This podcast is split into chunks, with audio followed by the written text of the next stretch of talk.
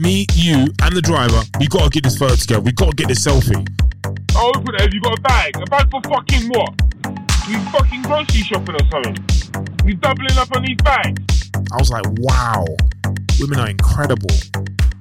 I've been out here every single weekend since I've been doing this, picking up people who have had amazing nights. Fuck off, mum, I'm sleeping. I'm staying here. Leave me alone. I mean, I've always said this anyway that this thing has killed me, can see I've aged. I look at my beard, mad grey hairs. It is mad. Hi, Andrew. My journey is available for pre order via my website, andrewmensahjr.com. That's A N D R E W M E N S A H J R.com.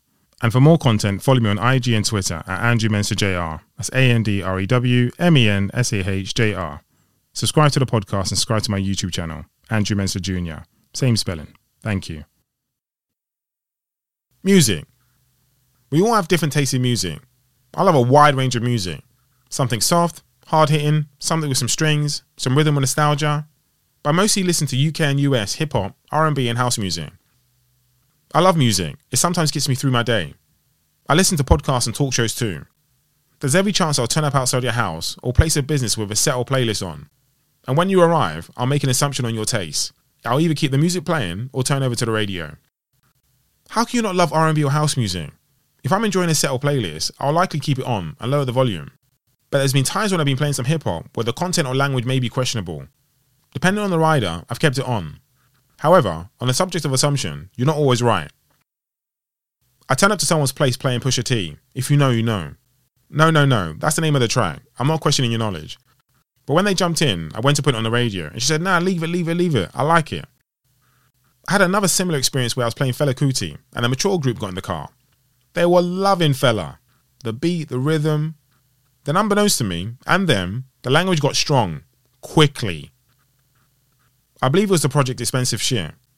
I was deep in thought with my mouth wide open. Should I change it? There was silence in the car for the remainder of the track. They were loving it moments earlier. I felt I couldn't just suddenly change the track. I've also had some terrible experiences with music. Have you been in a rave or party and the music isn't to your liking, and the DJ set went on far too long? Welcome to my world every Friday and Saturday evening. Do you like this driver? Yeah, it's alright, you know. Whereas I'm thinking, thank God there's only 10 more minutes until we arrive to your destination. Now, this is a little bit off topic, but this has been on my mind for a long time, and it's only right to share it with you as part of my journey. My stories and experiences with music mainly involve Chinese people, but in working in London as a driver, I've always been left a little confused by my experiences with them, with Chinese people and their names. I should understand this better than most. I'm of African heritage. But to provide more context, my first name is Andrew, but I have African names too, middle names. I'm called Kweku. I will respond to it, but I'm never called it. Africans who are born in Africa generally keep their birth names, even when moving to other countries. So, when picking up Chinese people, and it's clear they're not from the UK, and they have names like Harry, Pauline, and Chloe, it raises an eyebrow.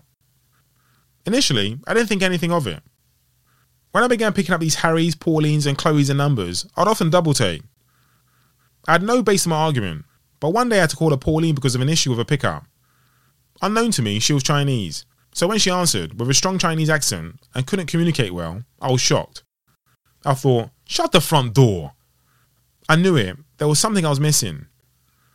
It was only after another Harry got in my car that I shook my head and said to myself, You're chatting shit. That's not your name. That's not your name.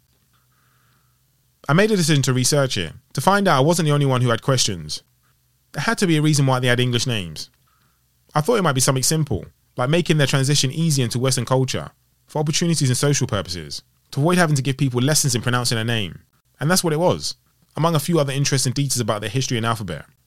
It was good reading and research. In the late 90s, early noughties, I dropped out the second part of my surname to avoid issues also.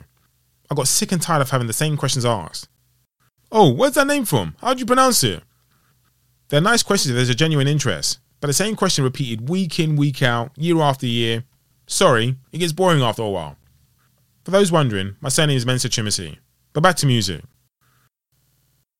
Story 2 Supernova.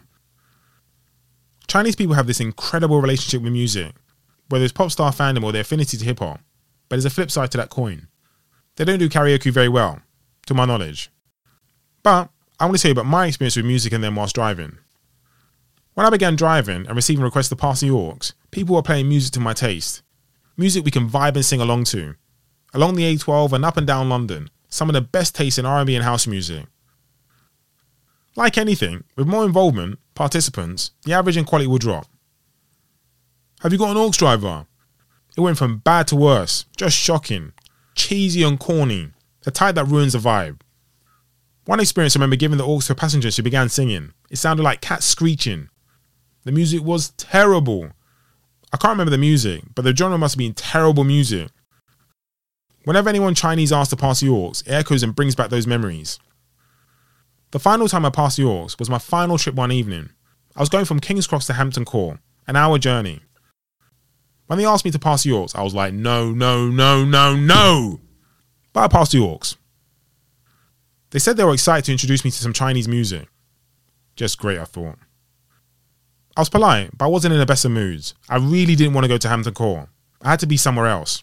I had to be elsewhere. And Hampton Court was a little out of the way. As the music started, they said it was a Chinese artist. I recognised the instrumental and the lyrics.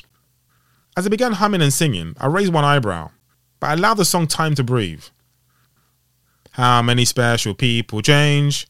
How many lives are living strange? Where were you while we were getting high? Slowly walking down the hall, faster than a cannonball. Where were you while we were getting high?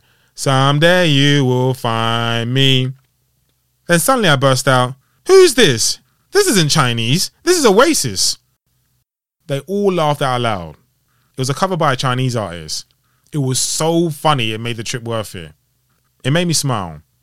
We briefly spoke about music in their playlist. Strangely, it broke the mold, and the air and cycle around journeys with Chinese riders.